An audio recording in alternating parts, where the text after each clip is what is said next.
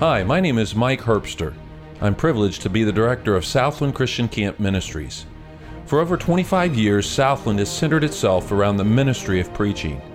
We believe that God uses the foolishness of preaching to convict hearts and transform lives. Our prayer is that today's sermon would push you to become more like our Lord and Savior Jesus Christ. As you listen, would you carefully evaluate your life in light of God's Word and take the appropriate action to grow in your walk with Him? We hope that you will enjoy today's message.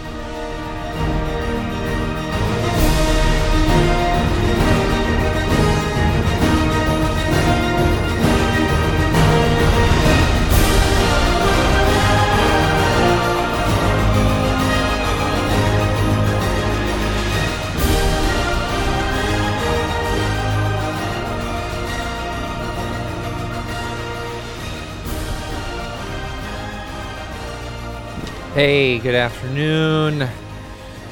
That was a good lunch. It was good. Well, yeah, that was very good. and now we come to sit after stuffing our faces and after running around. Let's see here. Um, how about this? Let's make a deal here. Can you give me 30 minutes? By that I mean you don't fall asleep for 30 minutes. Can you do that? Can you? I'll, I'll do my best to fit everything in in about that time frame. You know, give or take 10 uh, minutes of that, but uh, we'll we'll I'll work towards that. I know we've already covered so much, and uh, we've got a little bit more to cover yet here this afternoon. And uh, but this this afternoon's message is a really, I think, a vital link in the chain of what we've been studying. So let's go back to Ephesians 4. All right? Ephesians 4, and our verse is 25. 25. The apostle says, Wherefore, putting away lying, speak every man truth with his neighbor, for we are members one of another. Living a Christian life in a non Christian world is vital to the testimony of Jesus Christ. Do you realize that the testimony, the reputation of Jesus is in your hands, Christian? I'm grateful that uh, God overrules the messes I make and the hypocrisies and the lies and my. I'm grateful He overrules my failures. But in a very real sense, how I live my life in a world that does not follow my Lord really is going to reflect and show who my Jesus is to them. So it is very important how you live. Now, um, what we're going to do is follow the apostles' train of thought. Uh, and he gives some needed instruction on how to live as a Christian in a world that's not Christian. And his instruction, I think, may surprise you. Usually, when we say, well, then, Andy, tell me how to live, tell me what to do, buddy, and I'll do it. That's the wrong place to begin. A lot of times, young people have come to me. I was youth pastor for many years. Uh, or someone will go to pastor and say, I've got a problem in my life, got a problem in my family, got a problem in my marriage, got a problem at school, whatever it may be. Tell me what to do. Eh, we don't start there. The apostle doesn't start with what you do, he begins with what you think. Ha ha. So that's what we're going to do. Isn't that great in the afternoon? We got to stop and think after we've eaten. Yeah. This is a key to the Christian life. So, what the apostle does, I'm going to give you two words. They both start with D because it's easier that way. All right? The word is doctrine, and then the word is duty. Doctrine and duty. And I realize the moment I say that Sunday word, doctrine, our, vo- our voices drop an octave. You know, we got to talk about doctrine. We got to get very low, long face. Uh, that sounds very adult and very boring. Doctrine. You know what doctrine is? Doctrine is teaching. Oh, well, I can handle teaching. Yeah, you can handle doctrine. That's all it means. It's a fancy word for teaching. So, what the apostle does is he begins with doctrine, and then from that doctrine flows your duty. Or let's use another letter, B. He begins with your belief and then goes to your behavior. Okay. So, this is what we're going to do as we kind of lay a foundation from here on out. We're going to look at the importance of doctrine in Christian living and the importance of duty in Christian living. That's introduced in verse 25. All right. That's pretty good. I'm already in my outline. That's really good if you only knew how much I had in my notes. Okay. So let's talk about the importance of doctrine. This is where we begin. We begin with Christian teaching what is true because of the gospel. I'm afraid that we often rush to Christian conduct, especially when we are young people, when we are trying to help young people, even. We want to help them become more like Christ, so we rush to conduct without taking time to talk about why it is that we should live this way, or the teaching or the doctrine behind it. Uh, I believe this may be a major reason why young adults, after they get out of high school, why they drop out of church. It's not the only reason. But I think somewhere along the line, a lot of young people have tried Christian conduct, divorced from Christian doctrine. The idea is, well, what is Christianity? Well, look, I've got my all, I got my long list and my boxes of moral do's and my boxes of moral don'ts. And as long as I can check off the right boxes, woo, I'm doing okay. My conduct, my behavior is good. You know, here's all my moral do's. Uh, be kind, check. Be good, check. Be merciful, check. Be forgiving, check check, check, check, all my moral do's. Oh, and then there's the big bad boxes over here. Don't you be sinfully angry. Check. Don't you gripe. Check. Uh, don't you don't you steal. Check. Don't you be immoral. Check. As long as I can check off my conduct, my behavior, oh, good. I must be a good Christian. And the truth is, the older you get, the more you realize that uh, this isn't exactly uh, what Christianity is. The problem with all of those moral do's and moral don'ts is none of that is Christianity. By that I mean, those things are very good, and a Christian will be conducting himself this way. But you don't have to be a Christian to check all those boxes.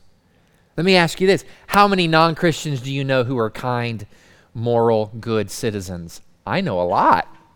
I know a lot. You don't have to be a Christian to be a good person in our world, a kind person, and so forth. There is such a thing as pagan, that means non Christian. That's what pagan means. Uh, non Christian morality, even religious morality, sure.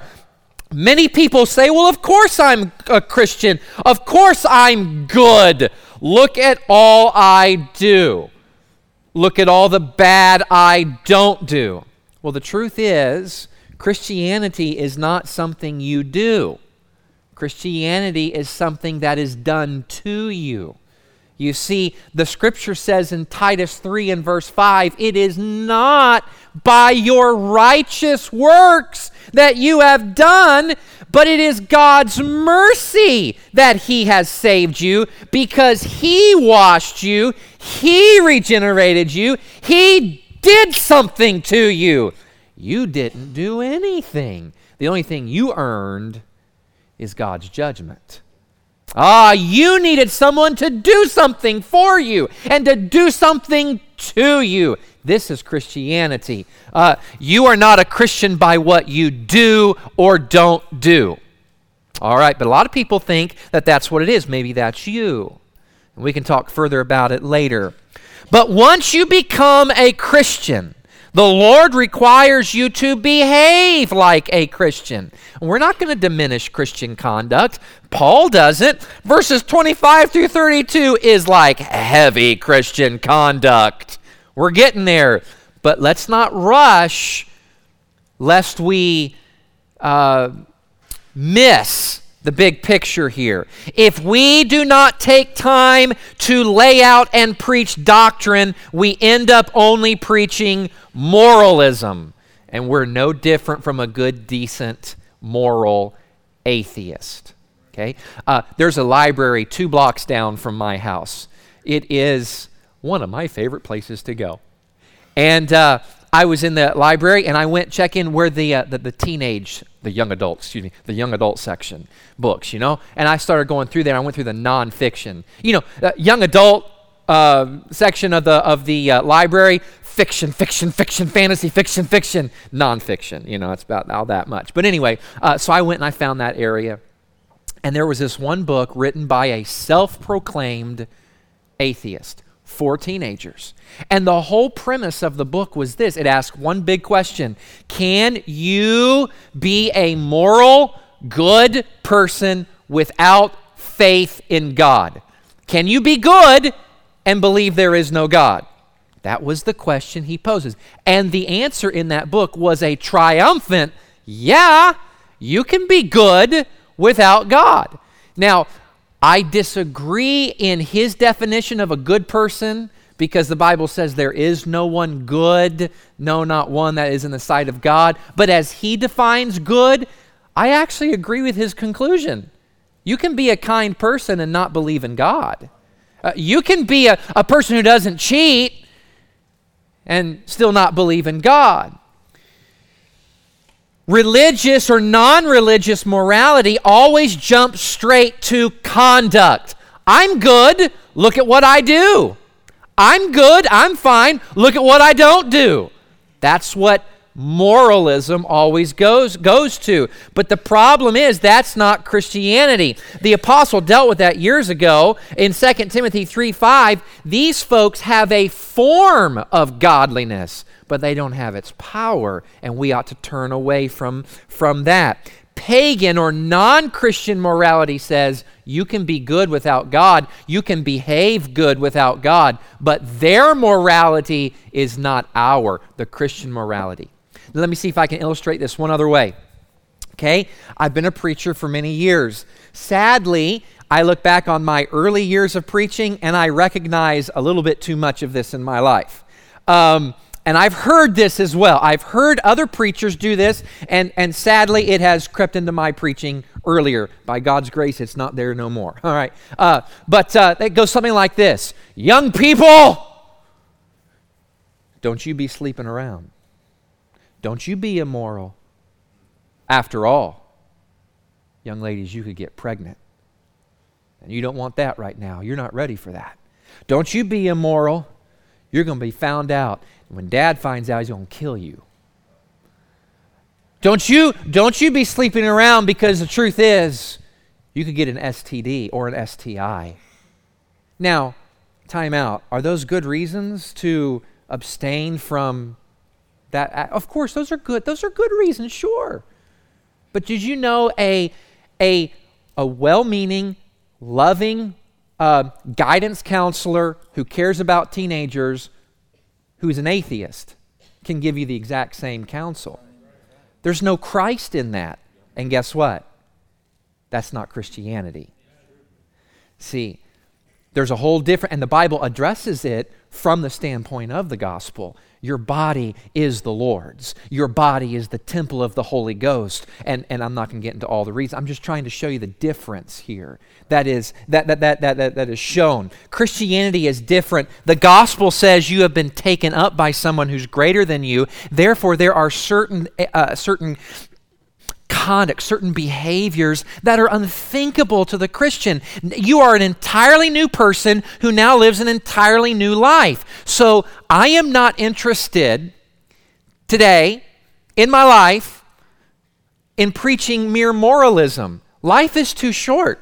The world is on fire. We don't need moralism, we need Christ. And so I am interested and committed to preaching Jesus Christ. So you say, all right, Andy, um, have we moved away from Ephesians 4? Because I'm not seeing the connection. No, we haven't. Do you see the first word of verse 25? Wherefore. That's another good Sunday word, isn't it? Wherefore. I don't use that word in everyday language. Wherefore is the same idea of therefore. It's a bridge, it's a connecting word. You know, there's a bridge out here. I just thought of this. All right? Connecting one piece of land from the other piece of land. And in order to get from one side to the other, you go across the bridge. The bridge is the wherefore. In other words, verses 22, 23, and 24 this is the gospel doctrine. This is what is true because of Jesus Christ. So, based on this, that you are no longer the old man, you are the new man in Christ, it is an automatic that there's going to be certain behaviors and conduct that is required of you. The conduct of verses 25 to 32 must happen because verses 22 to 24 is true in your life. There's point number one. Okay? Because Paul goes there. He says, we, we, we, we, We've established the doctrine. Now let's show the duty. So let's go to the importance of duty in Christian living. And he begins with a subject of lying. Wherefore, putting away lying, speak every man truth of his neighbor, for we are members one of another. Now, before we get into lying specifically, I want to show you a beautiful pattern that, that emerges. This pattern you're going to see over and over again. We're going to see it here in just a minute. We're going to see it tonight. We're going to see it tomorrow morning chapel. We're going to see it tomorrow afternoon uh, chapel. We're going to see it tomorrow night evening service. The rest of the time are together. You're going to see this pattern. What's the pattern? It's a threefold pattern. This is how you live a Christian life. It goes, let's, let's use the Bible words put off, put on, be renewed in your mind.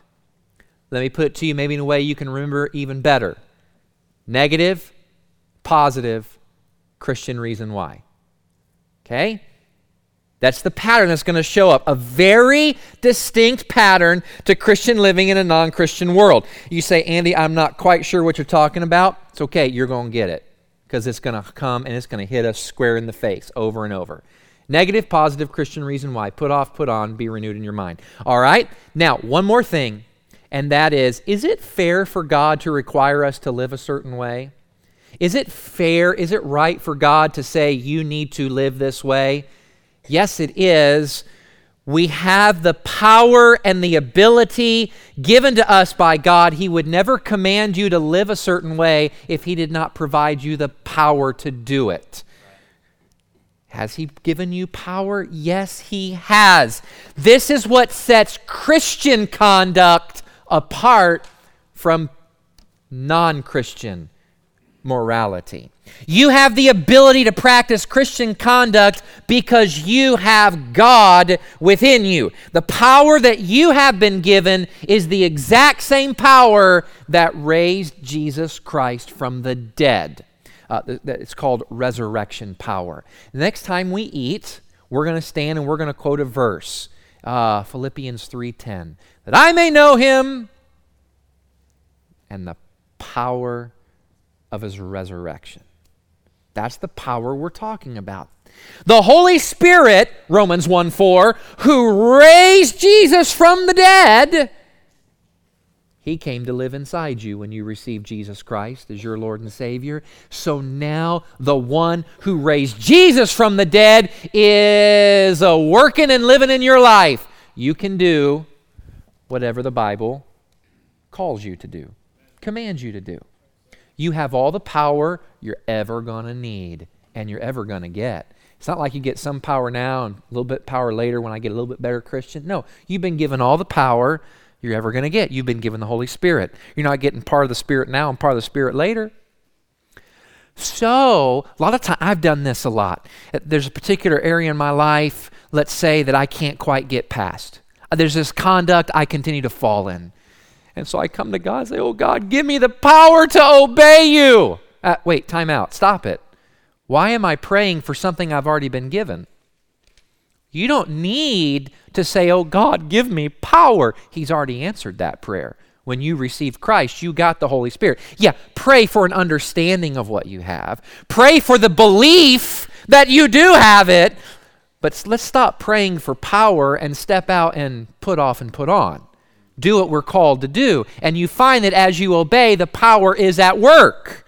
This is what Christianity is. All right, so with all that in mind, let's now jump into this first thing, and that has to do with lying. Watch this pattern. Put off, put on, be renewed. Negative, positive Christian reason why. Here's the negative put off lying, falsehoods. Put on truth telling. What's the Christian reason why? We are members one of another. Let's talk about these three and we'll be done. Okay? He starts here with the negative put off lying and falsehoods. What exactly is lying? Do you need a definition? it's, it's, it's, it's falsehood that pretends to be truth. Uh, the intention is to conceal or to distort, to exaggerate, to manipulate, to hide, whatever it may be. Now, you know this. You can tell a lie, you can live a lie, you can imply a lie, you can manipulate a lie, you can smile and lie, you can be kind and complimentary while lying, you can say nothing and lie. Uh, you wear this mask to protect a certain image. You wear this mask uh, to project a certain image, to make you feel better about yourself in the eyes of other people. You know how to put on the mask of being a, a genuine prayer.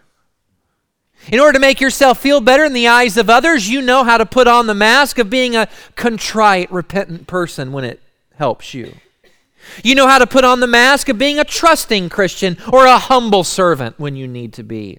We have all these masks that we put on in order to make us feel better in the eyes of other people. Did you know this is the sin that people in the world hate more than any other? Have you ever realized that? This, uh, they have no tolerance for people who aren't true to themselves. You know, at least just be honest. Just be who you are. And that the ironic thing is, when a person lies, they are being who they are. But this is the one sin that the world cannot handle. We haven't even touched upon the lies that we tell ourselves. Lies like this well, I'll get right with him later. A lie like this God doesn't count what I'm doing as a lie, neither should I. How about this lie? I'm not as bad as she is. That's a lie. Or how about this lie? Well, this, this little lie is okay because, you know, I have to protect my grade. I have to protect my good name. I have to save time. Therefore, this lie is okay. Now, these lies should have no home in the life of a Christian. It's unthinkable. You shed the dirty clothes of lying. Why? Well, we have a different understanding of lying. The Christian understanding of lying goes back to the Christian doctrine of Satan. You know what Jesus said about Satan? John 8 44, he said to, to a group of people, You are of your father the devil. The lust of your father you will do. He is a liar from the beginning. He did not abide in the truth. He was a murderer from the beginning, abode not in the truth, because he is a liar and the father of it. Lying, deception, falsehood is all found in Satan. There is no truth in Satan. In fact, read Genesis 3. Why did we fall as humans into sin? Because Satan lied to us. What did he say? You know what his lie was? God's lied to you. God has not been good to you. And we believe the lie and we fell into sin. Our world is messed up today because of the deception of Satan. And the old man, the old you lied because the world is in the grip of the evil one. So now, when you're the new man in Christ, when a Christian lies, he or she is showing attachment to the devil. You act like you're still in his death grip. I think about in the early church a man named Ananias and his wife Sapphira. They lied. And you know what the Apostle Peter said? In Acts chapter 5, he said, Ananias, why has Satan filled your heart to lie to the Lord? Now, I'm not suggesting that every time you lie um, that you are partnering with Satan. But I am saying this There is a deception that comes from him in there. Every lie is based on satanic deception. This is why the Christian puts off lying. We are no longer in Satan's grip, we are free.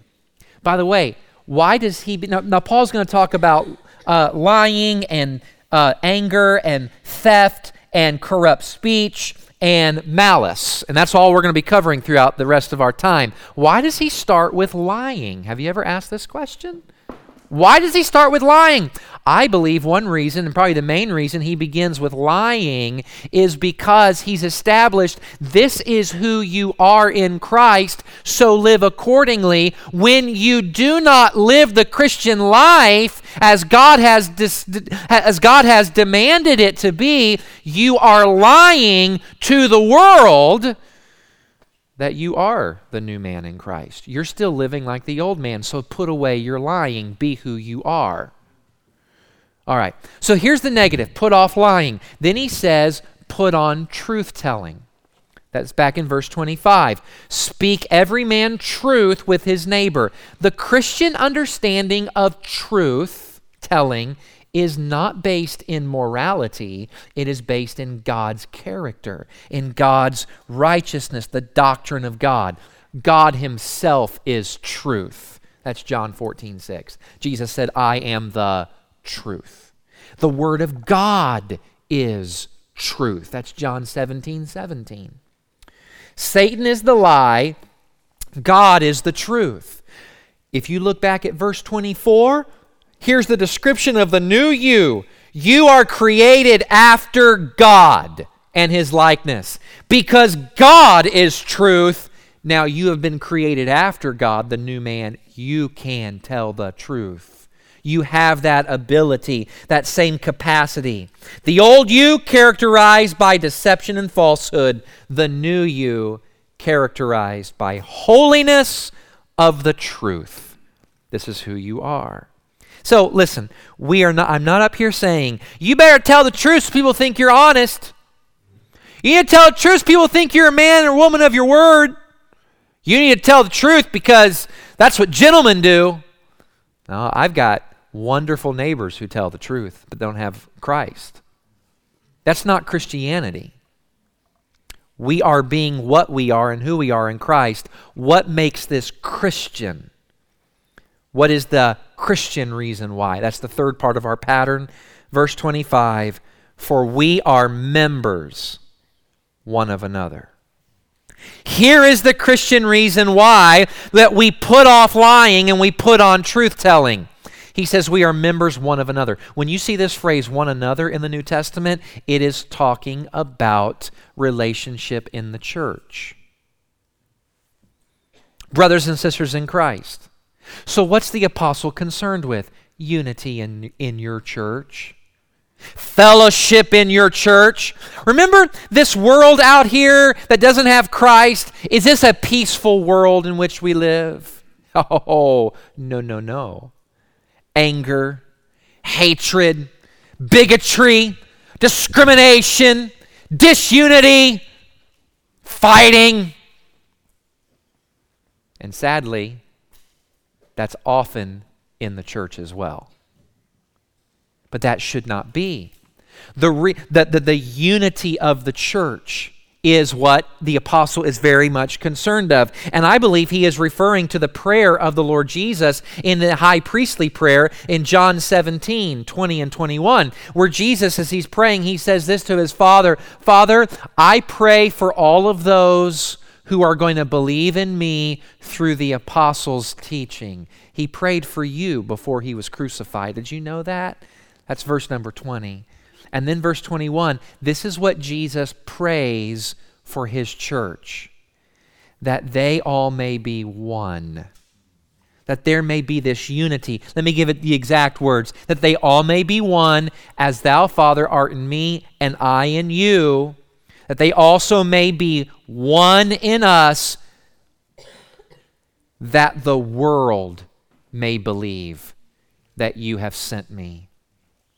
You know, one reason why the world does not believe that Jesus is the eternal Son of God sent to be the Savior of, of the world. You know one reason why the world doesn't believe that? Because they see very little unity and change in the people who say they are the followers of Jesus Christ. We're looking for answers to our war. You don't got it. You guys are suspicious of one another. You guys are ripping each other apart. You are in so many different wars. You can't seem to love one another. Whatever your Christian message is, it obviously is nothing for me. When you lie, does that build trust or destroy trust? When you lie, does that build confidence and fellowship, or does it breed suspicion and disunity? Well, you know the answer to that. Here's what the apostle is saying in Ephesians 4 Christian, you're the new man in Christ. We ought to be telling the truth with one another and shunning the lies and the falsehoods of the old way so that the church may be unified. We are members together, and so that the world may see that Jesus is the Son of God and can do what they cannot do by themselves. So, why does the Christian tell the truth? Because the church matters and the world is watching. That's not morality, that's Christianity. See the difference?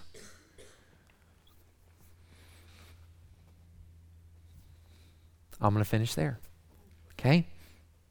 And we're going to pick up in verses 26 and 27. Maybe today you need to get alone with God and repent of some falsehoods, some lies, and commit to the Lord to tell the truth because the world is watching and the church matters.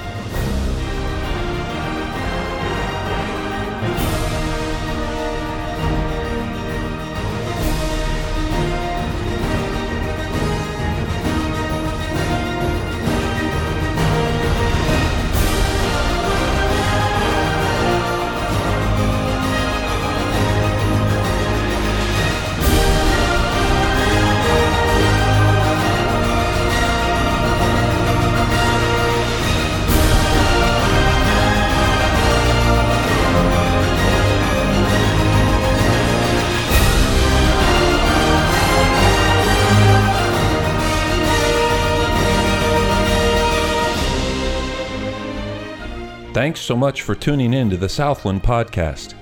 May the message you've just heard be truth that transforms your heart and life.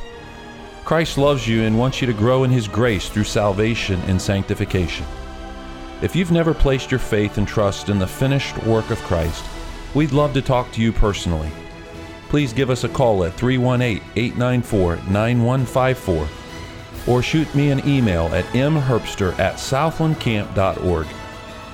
Christ has promised eternal life and a life worth living if you will only believe in Him. May the Lord bless you in your pursuit of Christ like living.